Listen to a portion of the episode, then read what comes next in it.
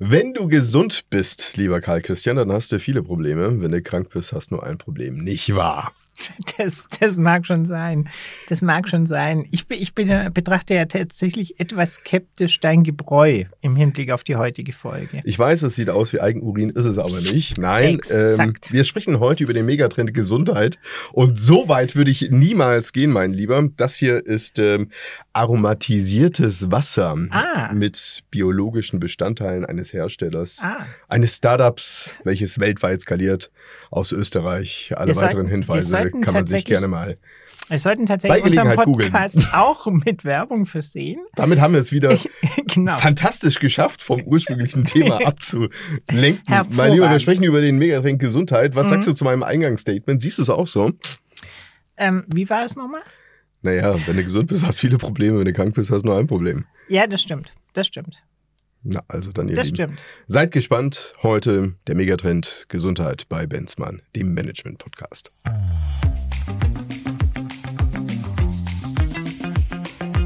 Bei Benzmann, der Podcast.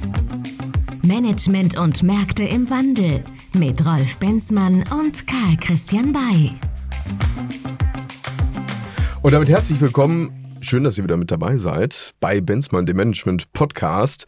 In unserer Sendestaffel über die Megatrends widmen wir uns heute wahrscheinlich dem wichtigsten Thema, und zwar dem Thema Gesundheit. Ich hatte zunächst ehrlich gesagt so ein bisschen meine Schwierigkeiten, warum wir über dieses Thema als Megatrend sprechen sollten. Siehst du es genauso?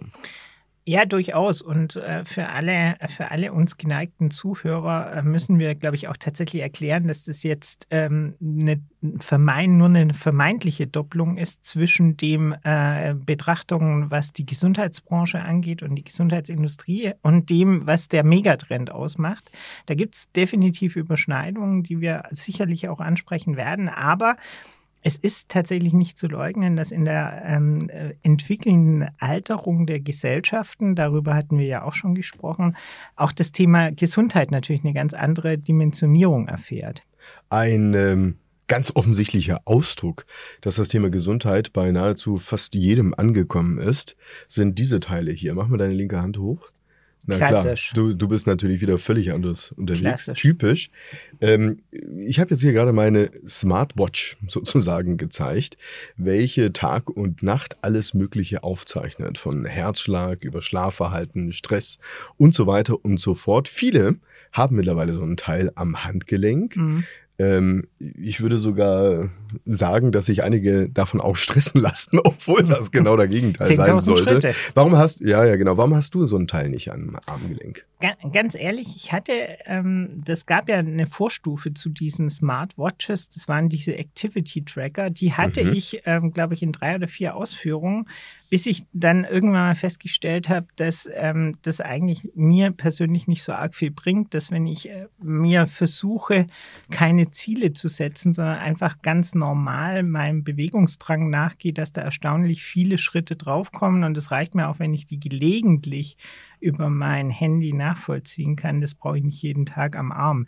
Und ich bin insofern tatsächlich der Verfechter von klassischen Armbanduhren und ähm, ja, mal gucken, welche Werbetreibenden äh, sich bei uns melden, um all die Gadgets, die wir wechselseitig vorstellen, dann auch tatsächlich äh, in unserem Podcast zu bewerben. Aber um wie gesagt, ich glaube, die Aktivität beginnt aus dem, aus dem eigenen Ich heraus und nicht, nicht über eine Smartwatch. Ja, Christian, wir sprechen ja über Megatrends, weil sie signifikante Bedeutung einfach auf Management ja. und Märkte haben. Ja. Nochmals eingangs, Megatrend haben wir definiert als ein Trend, der mindestens 10, andere sagen eher 20 Jahre ähm, in, sich durchzieht, der auch in der Regel global als Phänomen zu betrachten ist. Ähm, würdest du sagen, dass allein diese beiden Kriterien der Megatrend Gesundheit erfüllt? Ja, mehr als manch anderer, über den wir schon gesprochen haben, weil wir tatsächlich äh, erleben, die Menschen werden immer älter, also die Lebenserwartung steigt in ähm, nahezu allen, ähm, allen Regionen der Welt und dementsprechend ist natürlich auch das gesunde Altern durchaus ein ganz anderes Thema. Die Gesundheitssysteme dem gegenüber halten kaum Schritt. Auch das ist ein Phänomen, das viele, ähm, das viele Zivilgesellschaften eigentlich eint.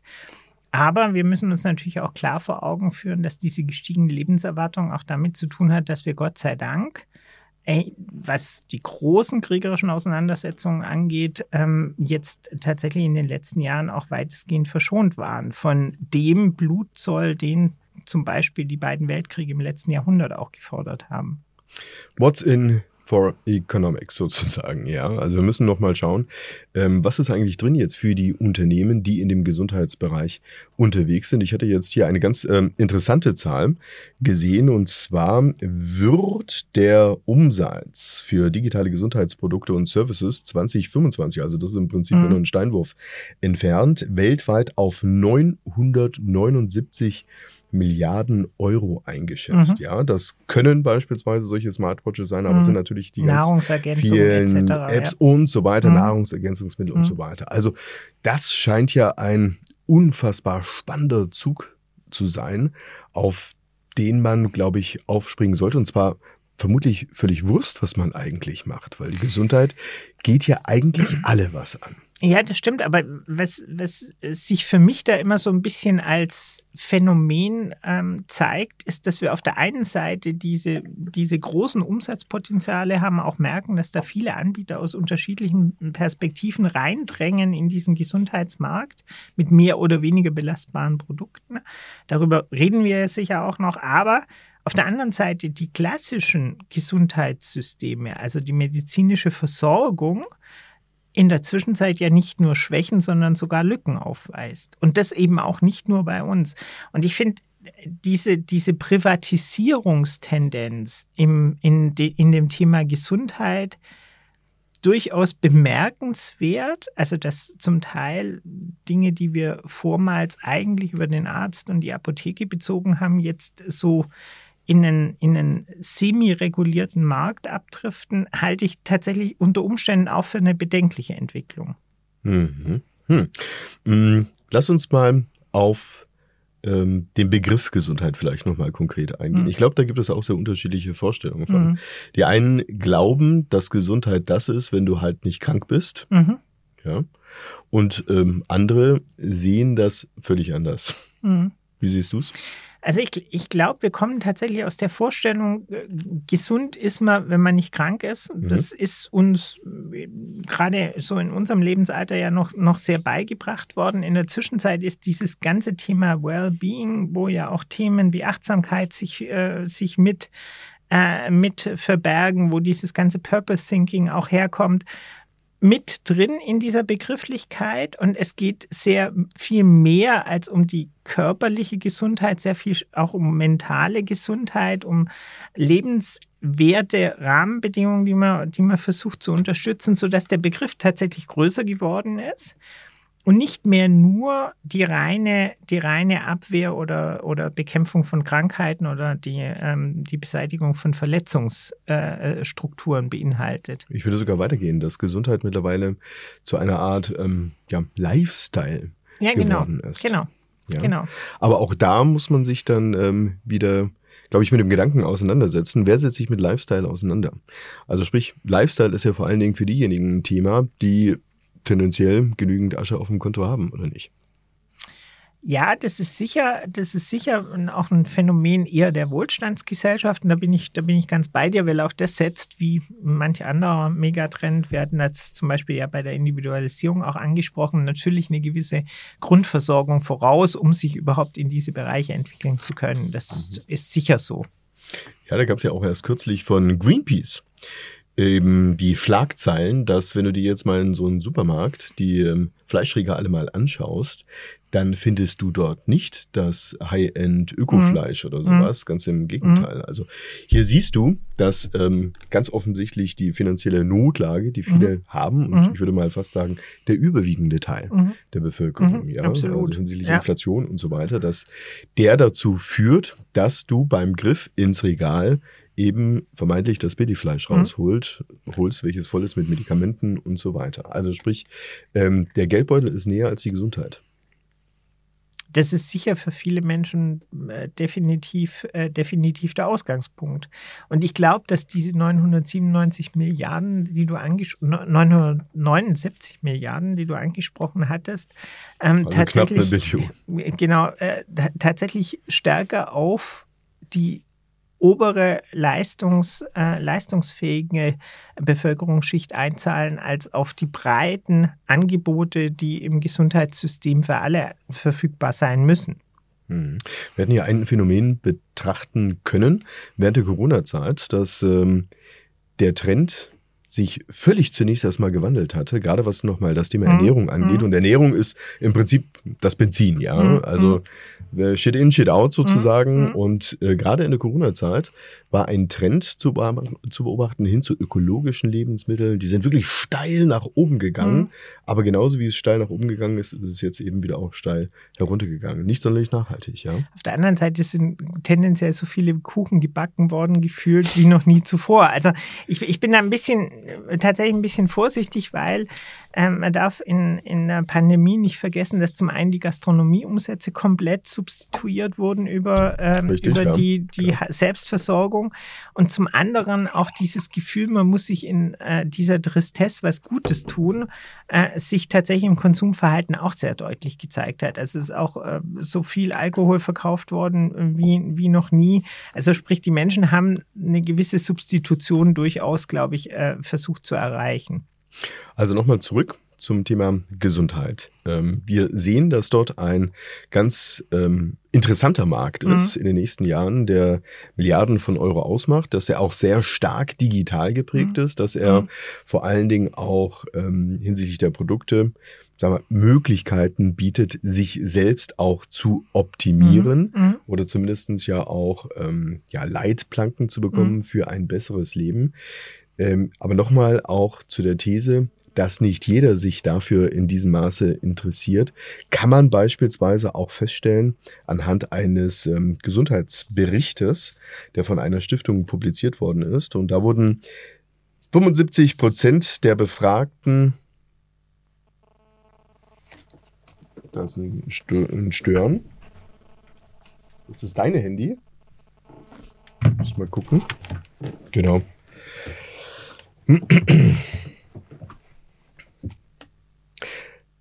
Aber vielleicht nochmal zurück zu der These, dass Gesundheit nicht für alle gleich relevant ist. Ich hatte kürzlich von einem Gesundheitsbericht gelesen, der von einer Stiftung publiziert worden ist. Und darin haben 75 Prozent der Befragten mit einem hohen sozialen oder sozioökonomischen Status ihren Gesundheitszustand als gut eingeschätzt, währenddessen bei den Menschen mit einem niedrigeren sozialen Status es nur 49 Prozent mhm. waren. Mhm. Was können wir aus diesen Zahlen ablesen? Ja, ich glaube ich glaub tatsächlich die Eingangsthese, dass die Gesundheitssysteme, die die Grundversorgung ähm, darstellen, in zwischenzeitlich recht angespannten Strukturen unterwegs sind, gerade was die Finanzierung angeht. Das ist ja, wie gesagt, in äh, anderen Podcasts von uns schon hinreichend thematisiert worden, aber ähm, da, da ist tatsächlich ein erheblicher Reformstau. Und was mich da besorgt, mhm. das hatte ich vorhin schon mal angedeutet, würde es aber gerne in dem Kontext nochmal wiederholen, weil es mir wirklich wichtig ist. Es wird natürlich ein, ein, ein Sekundärsystem aufgebaut in all diesen von dir angesprochenen ähm, durch, Spannend, ja. durch diese äh, Substitutionsprodukte neu entstehenden Märkten, die auch nicht reguliert sind. Also da, da wandert Geld aus dem Gesundheitssystem in nicht regulierte Bereiche ab. Das halte ich persönlich grundsätzlich für schwierig, zumal es, wie gesagt, nicht die Allgemeinbevölkerung ähm, tangiert, betrifft und, und damit unterstützt, sondern wiederum eigentlich diese Entwicklung in zwei Klassengesellschaften weiter, weiter unterstützt. Und wenn das Geld im Gesundheitssystem drin wäre mhm. und wir damit auch tatsächlich äh, Themen wie betriebliche Gesundheitssysteme, Unterstützung von Vereinen, von, von äh, Schulen im Bereich hm. Sport etc., eine, eine, eine Entwicklung und Ausbildung der Kinder hin zu Ernährungs- und ähm, gesundheitspräventivem Verhalten hinbekommen könnten, dann wäre das Geld meines Erachtens tendenziell besser aufgehoben. Man könnte den Gedanken dahingehend ja auch ähm, fortführen. Als dass diese beiden Systeme, von denen du gerade sprichst, äh, von denen du gerade sprichst, im Prinzip ein Gesundheitssystem auf der einen Seite ja. ist und ein Krankheitssystem auf der anderen Seite. Das Krankheitssystem ja, ja. ist sozusagen das, mit dem wir eben äh, herkömmlicherweise zu tun haben. Das sind die genau. Krankenkassen drin, genau. die Ärzte, die Apotheke genau. und so weiter und so fort. Und das wird immer reaktiver. Das ist vollkommen richtig. Ganz und die klar. Prävention geht woanders hin. Und wir haben ja auch in unserer Podcast-Folge genau. über das Gesundheitssystem festgestellt, genau. dass ähm, die Effizienz desselbigen Systems, zumindest bei ja. uns im Lande, du erinnerst dich an diese Wahnsinnsgrafik, ja, wo zig Player genau. drauf sind, die irgendwie zu diesem Gesundheitssystem Gesundheitssystem gehören, dass ähm, das in der Tat problematisch ist und da einiges getan werden muss, damit diese Player enger vernetzt mhm. sind. Ähm, also jedem der Zuhörer, der geneigt ist, äh, sich darüber nochmal zu informieren, unsere Folge über das Gesundheitssystem, ja. fand ich ähm, sehr spannend. Aber was bringt denn auf der anderen Seite oder das, das Krankheitssystem sozusagen auf der einen Seite, wenn es mit dem Gesundheitssystem auf der anderen Seite nicht spricht? Also ich sag mal, das Gesundheitssystem, welche Player würdest du jetzt zu einem Gesundheitssystem dazu zählen? Beispielsweise ähm, betriebliches Gesundheitsmanagement. Was hältst du davon? Da halte ich grundsätzlich relativ viel von, weil die, weil die ähm, Krankenstände sind ja signifikant zu hoch. Also wir haben, wir haben Krankenstände in, in, in allen Betrieben, die, die tatsächlich volkswirtschaftliche Schäden nach sich ziehen und ja auch zeigen, dass die. Wir müssen echt dein Handy ausmachen. Ne? Mein Handy ist aus. Ist da. Mein aber Handy das, ist aus. Ist da ein Flugmodus drauf? Ja, ich habe Flugmodus Echt? dran. Ja. Das stimmt doch was nicht. Ich habe auch einen Flugmodus. Also ich kann ich es auch vor die Tür legen, wenn du magst. Das ist ja echt. Gibt es hier sonst noch irgendwas? Keine Ahnung. Das ist ja komisch. So, dann würde ich nochmal die. Dann stelle ich nochmal die Frage. Gibst mal her ja. deine Handys? Dann lege ich die mal ganz weit in die Ecke. Das ist ja Normalerweise habe ich die ja Gott sei Dank nie dabei. Ich habe die nur heute mit, weil ähm, das so hektisch klang. Hm. Okay. Mhm. Also dann lass uns nochmal über diese beiden Systeme sprechen. Mhm. Auf der einen Seite das sogenannte Krankheitssystem, mhm. sehr reaktiv, unser mhm. herkömmliches Gesundheitssystem mhm. sozusagen, wo die Krankenhäuser sind, die Apotheken, die mhm. Ärzte und Schwach so weiter. Finanziert. Schwach finanziert, ja. recht ineffizient. Ja, aber reguliert. Aber reguliert, ganz mhm. genau, spannend. Halte ich schon für ganz wesentliche Punkte, gerade wenn wir dann nachher auch auf so Themen wie Abnehmspritze oder solche, solche Entwicklungen kommen, wo tatsächlich auch Gesundheitsschäden durch die vermeintliche Prävention oder durch das vermeintliche Wellbeing entstehen. Mhm. Inwiefern? Ja, wir haben ja tatsächlich eine ganze Reihe von relativ teuren Medikamenten, über deren Wirkung man sich sehr streiten kann, Bestimmt. die aber unter Umständen tatsächlich sogar konkret schädlich sind hm. oder Risiken mit sich bringen. Weil da gibt es halt nicht mehr, wie im regulierten Markt, die belastbaren klinischen Tests. Da gibt es nicht mehr die Hinweise in den Beipackzetteln. Da gibt es nicht mehr die Begleitung und Beratung durch Apotheker und Ärzte. Wenn du etwas im Internet bestellst, dann bist du in der absolut reinen Selbstdiagnostik und, und Selbsttherapie. Und genau, richtig, genau. Fällst aber dann, und das ist ja das Problem, wenn du davon krank wirst, mhm. fällst du ja wieder in das von dir beschriebene kranke Gesundheitssystem, nämlich in die reaktive Medizin zurück. Du gehst ja dann zu deinem Hausarzt, du gehst in die Klinik etc.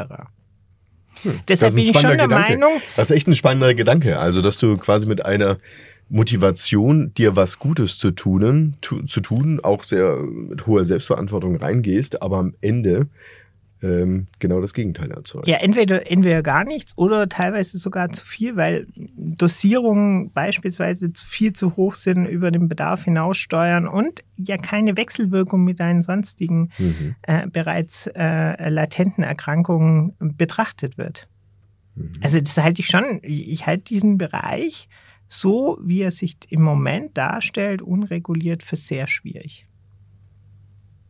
Dann lass uns da mal genauer drauf schauen. Also gerade auf diesen Gesundheitsbereich, ja, wo mhm. du viel in Eigenverantwortung machen kannst und ähm, ja auch immer den Aspekt, was bringt's den Unternehmen, ja. Mhm. Also das ist natürlich, mhm du sagst es ja selbst, gerade ein mhm. Bereich, der in diesem Sinne nicht reguliert mhm. ist, ist natürlich eine grüne Wiese, mhm. bei welcher du Geschäftsmodelle mhm. entwickeln kannst. Du kannst nochmal eine neue Coaching-App mhm. machen, dies, jenes und so weiter. Wenn du am Ende dann keine Konsequenz daraus hast, wenn dieses Ding halt nicht so richtig funktioniert oder falsche Aussagen getroffen hast und am Ende dann auf das Krankheitssystem einzahlt, ist natürlich vor allen Dingen dem Menschen nicht geholfen. Ja, ich glaube, das Problem sind natürlich weniger die, die Achtsamkeits-Apps und äh, die Schlaf-Apps und was es da alles gibt. Das ist, glaube ich, nicht das große Problem. Das große Problem ist dort, wo gerade auf Zivilisationsthemen wie Aussehen, inklusive, inklusive Körpergewicht, auf ähm, vermeintliche Leistungsfähigkeit, mental etc. eingezahlt wird. Und diese Medikamente, in Anführungszeichen, die sind es ja nicht, aber diese Helferchen dann unter Umständen so viele Nebenwirkungen haben, dass hm. sie dich krank machen können. Mhm. Und dass da offensichtlich ein großer Bedarf da draußen ist, ja.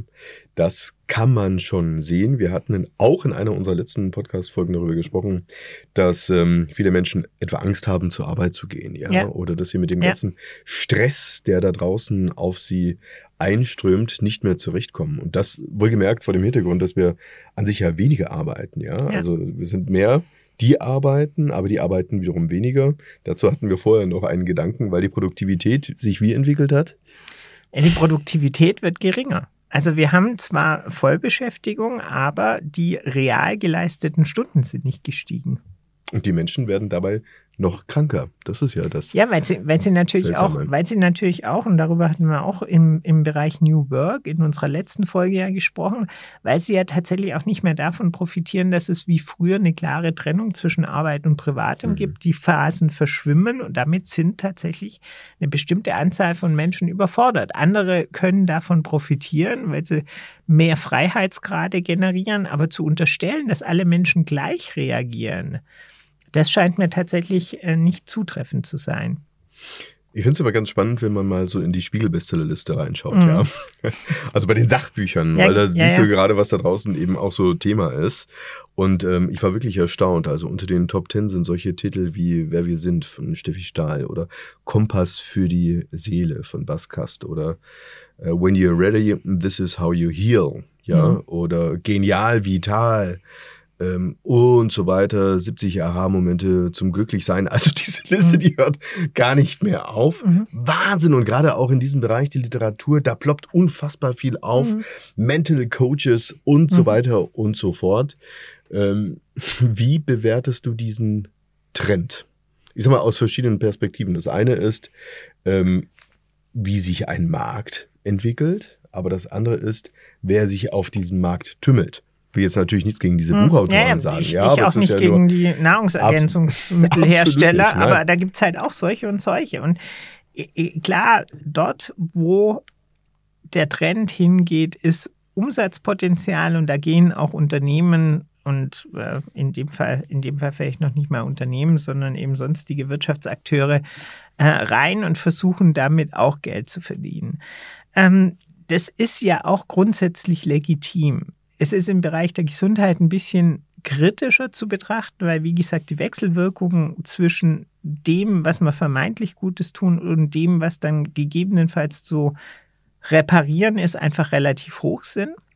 Und wie gesagt, das habe ich vorhin auch schon mal, äh, schon mal adressiert und das scheint mir ein wesentlicher Faktor zu sein, die reaktive Seite der Gesundheit, also die Ärzte, Apotheken, Krankenhäuser etc., also die staatlichen Gesundheitssysteme, die Krankenkassen profitieren halt von all diesem Geschäft nur hm. rudimentär, wenn überhaupt. Und im Gegenteil, die, die Präventionsmaßnahmen, die aus dem klassischen System kommen, die unter Umständen ja viel mehr Wirkung entwickeln könnten. Wir hatten ja gerade eben über betriebliches Gesundheitsmanagement gesprochen. Ähm, ich bin ein starker Verfechter auch darüber, dass man, dass man Kinder ganz anders entwickeln und, mhm. und ähm, ganz anders informieren muss, um späteres gesundes Verhalten auch zu Ganz erreichen. Klar. Aber das findet ja tatsächlich nicht statt, weil, weil das Geld ist nicht da. Die Kompetenz ist vielleicht auch in, in der schulischen Ausbildung nicht da. Das kann ich nicht abschließend beurteilen. Es erscheint manchmal so, als ob der Fokus da nicht drauf liegt. Aber wie, wie gesagt, wir, wir haben eigentlich sehr, sehr viele institutionelle Ansätze, die leider nicht annähernd die Wirksamkeit entwickeln wie ein ähm, im Internet verbreitete vermeintliche Pille für alles. Mhm. Wir sprechen ja über diesen Megatrend Gesundheit, weil es sicherlich eben das höchste Gut ist für einen Menschen und deshalb auch allen zugänglich sein sollte. Wir haben ähm, eingangs festgestellt, dass, ähm, sag mal, die Affinität zu Gesundheitsprodukten und Themen vermeintlich eher bei denjenigen ist oder höher eingestuft ist, die unterm Strich mehr Asche haben, ja, und sicherlich auch ein höheres Bildungsniveau, aber damit ist unserer Gesellschaft ja nicht wirklich geholfen. Immer dort, sagt man ja, wo ähm, man auf ein Marktversagen vielleicht auch zusteuert, ja, ähm, ist die Politik gefragt. Ja, jedenfalls. Also wie gesagt, ich bin schon der Meinung, dass man an der einen oder anderen Stelle auch über marktregulierende Maßnahmen eingreifen, äh, nachdenken müsste und damit eingreifen müsste, gerade was dann auch gesundheitsschädigende Effekte angeht.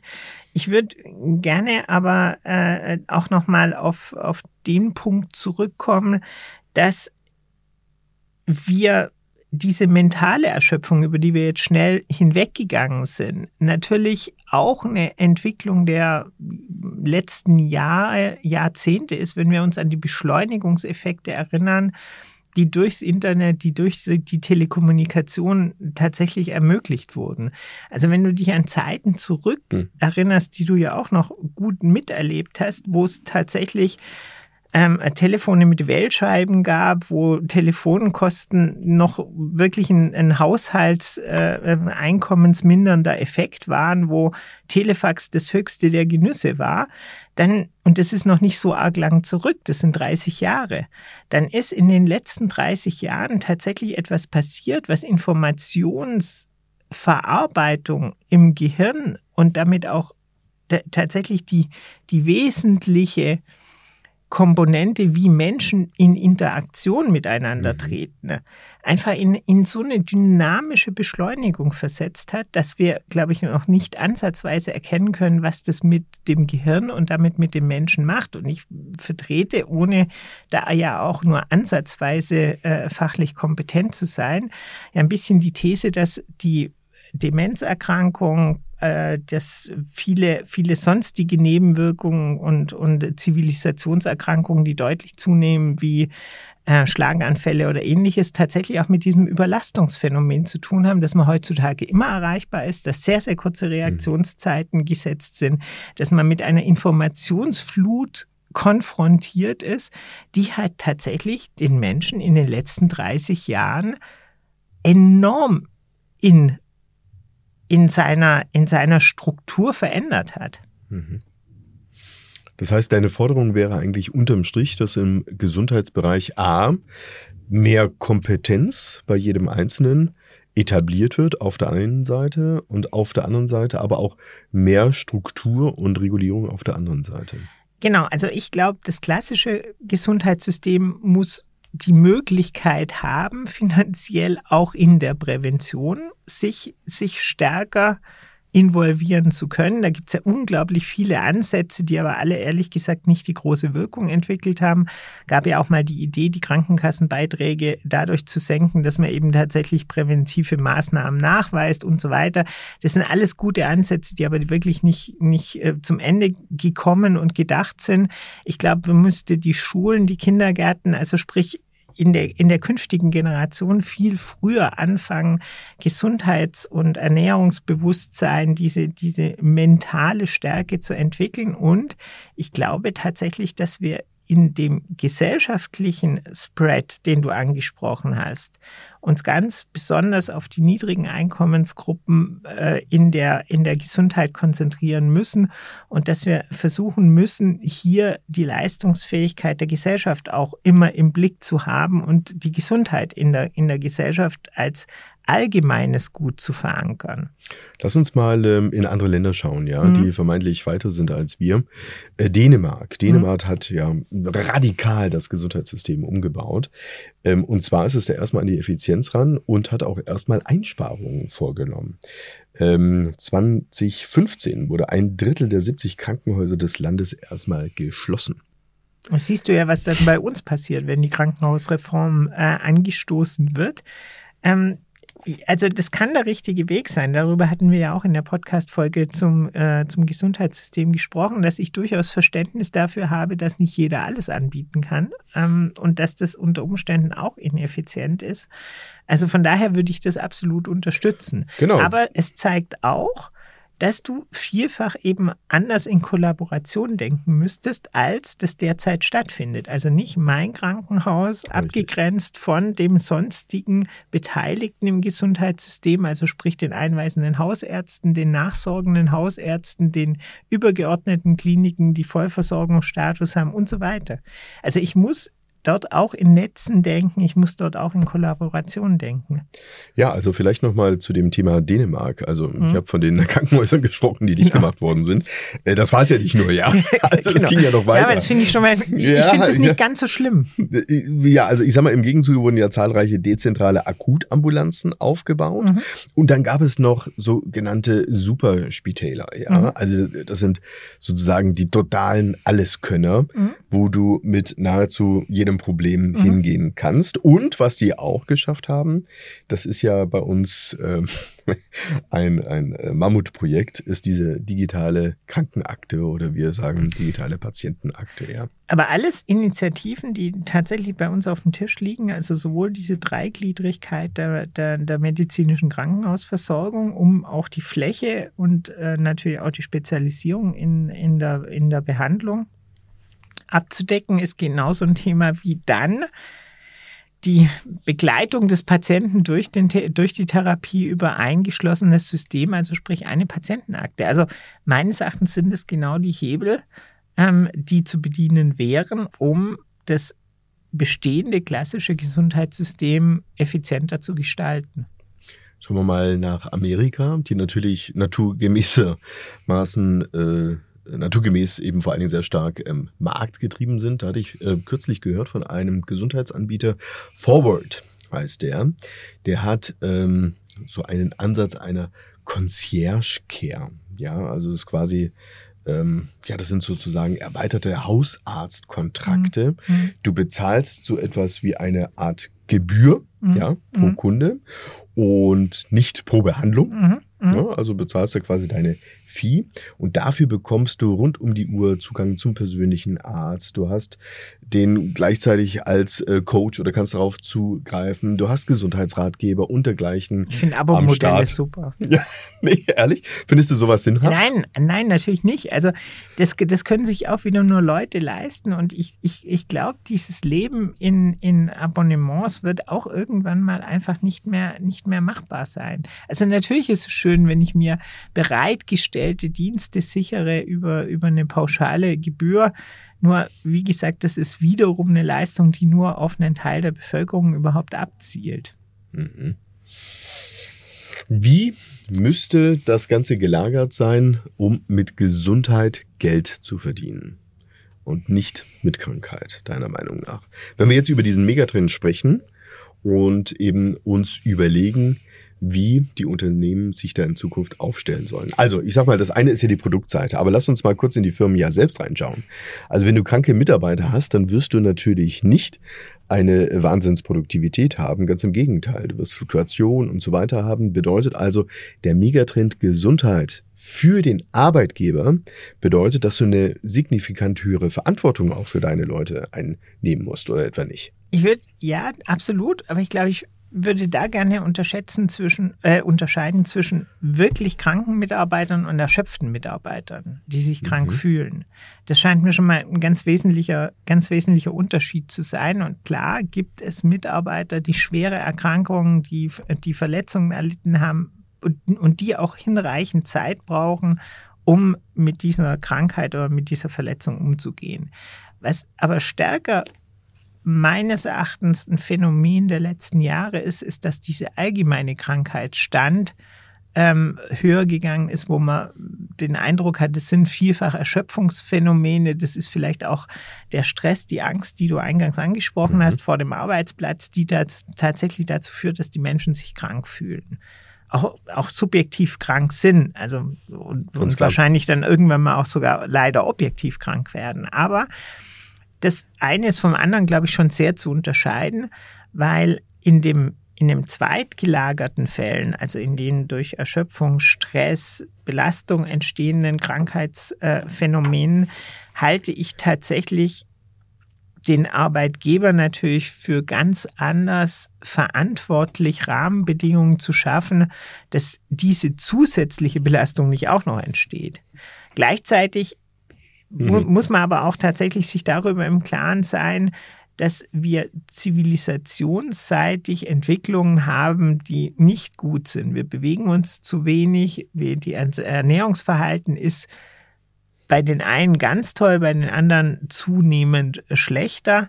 Ähm, da da gibt es unglaublich viele grundsätzliche Ansätze, aber da endet auch irgendwann mal die, die, die, Verantwortung des Arbeitgebers. Also das ist ja kein Erziehungsberechtigter. Da muss man ja auch mal tatsächlich irgendwann mal einen, einen vernünftigen Erwartungswert bilden, der aber nicht dazu führt, dass der, dass der Arbeitgeber jetzt der neue Kindergärtner wird. Hatte ich kürzlich also, gelesen, in, in Japan sieht es so aus, dass die Firmenchefs in die Pflicht genommen werden für das Übergewicht der eigenen Mitarbeiter, bis hin zu Strafgeldern. Ja, das ist auch okay, wenn es um die Kantinenversorgung geht. Das ist auch okay, wenn es darum geht, mhm. dass man beispielsweise ähm, äh, Angebote unterbreitet für, ähm, äh, für Fitnesscenter oder, oder sonstige, sonstige Initiativen unterstützt, die dazu führen, dass die Menschen sich bewegen. Das, das finde ich tatsächlich nachvollziehbar.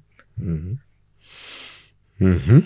Okay, dann ähm, halten wir mal fest. Also für den Arbeitgeber bedeutet der Megatrend Gesundheit im Kern, dass er sich Gedanken machen muss, im oder neben dem betrieblichen Gesundheitsmanagement, wie er seine Leute fit halten kann. Das bedeutet schon auch, na, ich sag mal, das Thema Gesundheit ist natürlich bei der Führungskraft, aber letztendlich auch bei HR aufgehängt. Also sprich Feedbackgespräche, individuelle genau, Coachings und so weiter und so fort. Das muss, du musst dafür sorgen.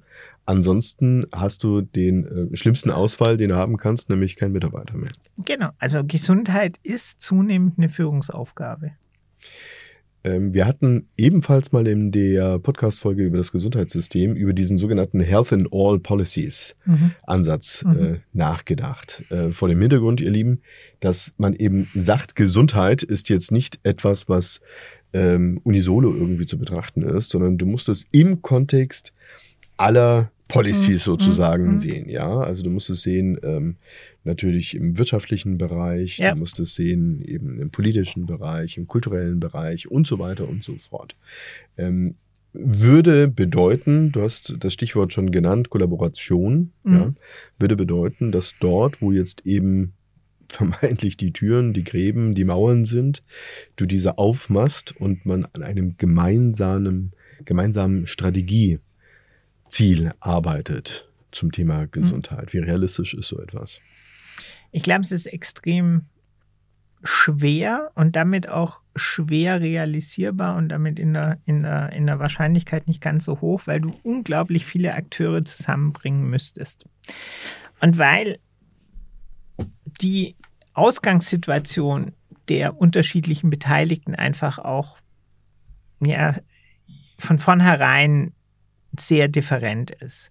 Ich glaube, man muss kleinteiliger beginnen. Man muss versuchen, tatsächlich sich ein bisschen auch entlang des Lebenszykluses des Menschen zu orientieren. Und wie gesagt, ich sehe Eltern, Kindergarten, Schule als erste Station, um überhaupt Bewusstsein zu entwickeln, um überhaupt äh, die Basis zu legen, dass man später dann eigenverantwortlich umgehen kann mit, mit, mit seinem Leben, mit seinem Körper. Da passiert meiner Meinung zu wenig. Darauf würde ich mich konzentrieren, wenn ich, wenn ich was zu sagen hätte. Und wie gesagt, diese, diese High-End-Lösung, die wird es immer geben, genauso wie es natürlich auch Luxusautos gibt, mit denen aber nicht jeder rumfahren kann. Also mhm. ich, ich glaube, nur über, über die High-End-Lösung sich zu definieren und die als Maßstab zu setzen, ist halt tatsächlich ja nicht, nicht praktikabel und nicht realitätsnah. Dann lass uns doch ähm, ein Fazit ziehen für die Unternehmen und für die Wirtschaft. Ähm, wie solle ich wie soll ich denn mit dem Megatrend Gesundheit umgehen? Zum einen erstmal, was meine eigene Organisation, was meine Mitarbeiter angeht, aber zum zweiten, was die Entwicklung von äh, Produkten und Dienstleistungen angeht. Und zwar wirklich jetzt auch mal echt unab äh, unabhängig ja, ja. davon, in welcher Branche du eigentlich bist, ja. Also ich, ich glaube tatsächlich, dass äh, und darüber hatten wir, hatten wir schon in verschiedenen äh, Podcast-Folgen sogar gesprochen. Ich glaube, dass diese, diese Gesundheits- Industrie eigentlich Bestandteil der Daseinsvorsorge ist. Also die muss organisiert sein, die muss bereitgestellt sein, genauso wie Sicherheitswesen, genauso wie Schulwesen. Dafür müssen wir bereit sein, dem Staat Mittel zuzuführen, egal ob direkt über Steuern oder eben indirekt über die Sozialversicherungsbeiträge, den, äh, die die Krankenkassen äh, einnehmen, um genau diese Finanzierung zu erreichen, die dann idealerweise in effizienten Strukturen dazu führt, dass Gesundheitssysteme bereitgestellt werden, die auch nicht nur reaktive Medizin anbieten, sondern auch präventive Medizin anbieten. Und wenn sich darüber hinaus ein privater Markt bildet für weitere Produkte, dann ist es ja okay, wenn der dann so weit reguliert ist, dass er tatsächlich auch ein effizienter Markt ist und vor allen Dingen ein Markt ist, bei dem keine weiteren negativen Implikationen drohen. Hm. Also dass zum Beispiel, wenn jemand ein Nahrungsergänzungsmittel hat, das unter, unter Umständen Nebenwirkungen hat, dass dann auch ganz klar reglementiert ist, wann das angewandt werden kann und dass zum Beispiel das nicht im freien Markt, sondern eben auch über die Apotheken läuft. Mhm ein spannender Gedanke, wenn auch ich daran äh, Zweifel habe, ja, dass der Staat eben der effizienteste Marktplayer ist, ja. Also äh, denk nur an, das ist jetzt eine komische Brücke an der Deutsche Bahn oder sowas, ja.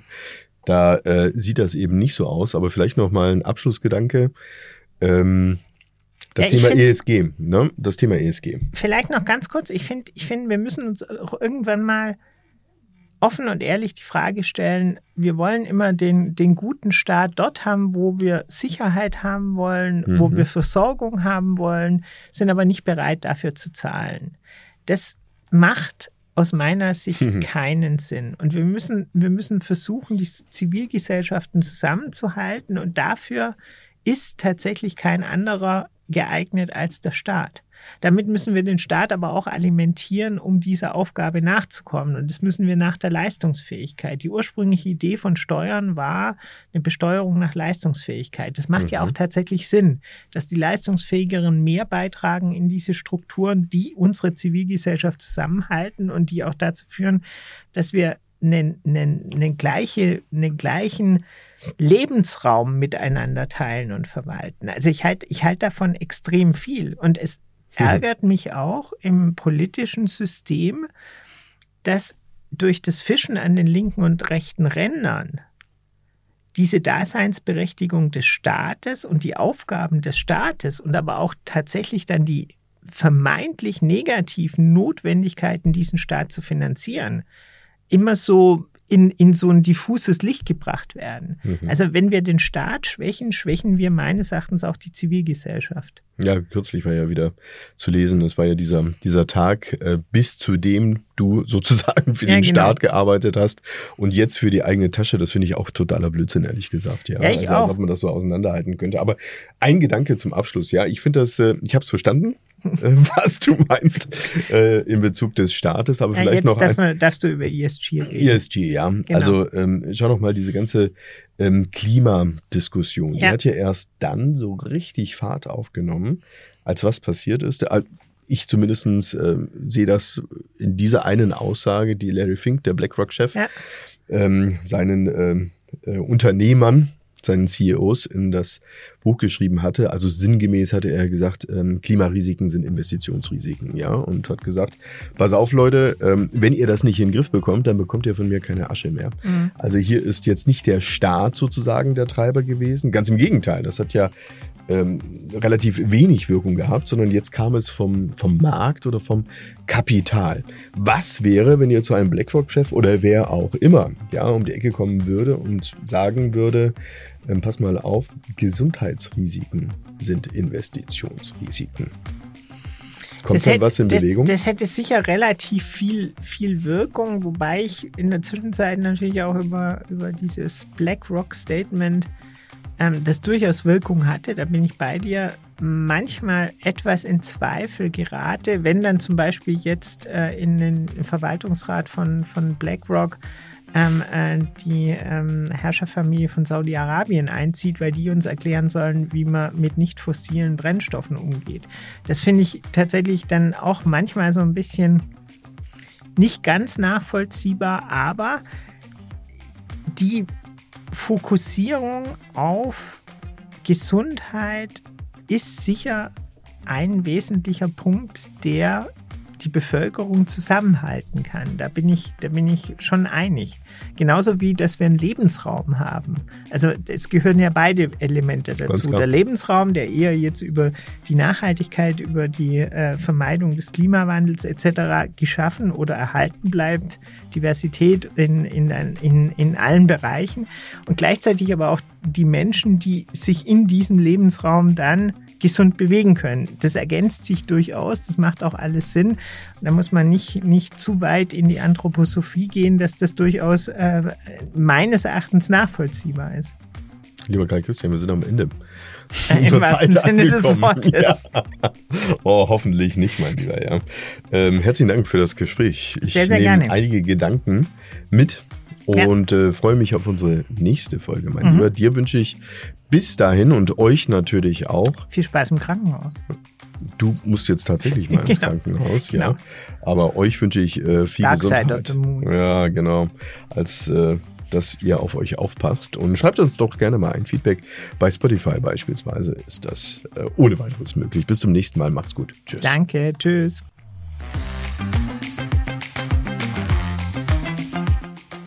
Das war bei Benzmann, der Podcast. Management und Märkte im Wandel mit Rolf Benzmann und Karl Christian Bay. Bis zum nächsten Mal.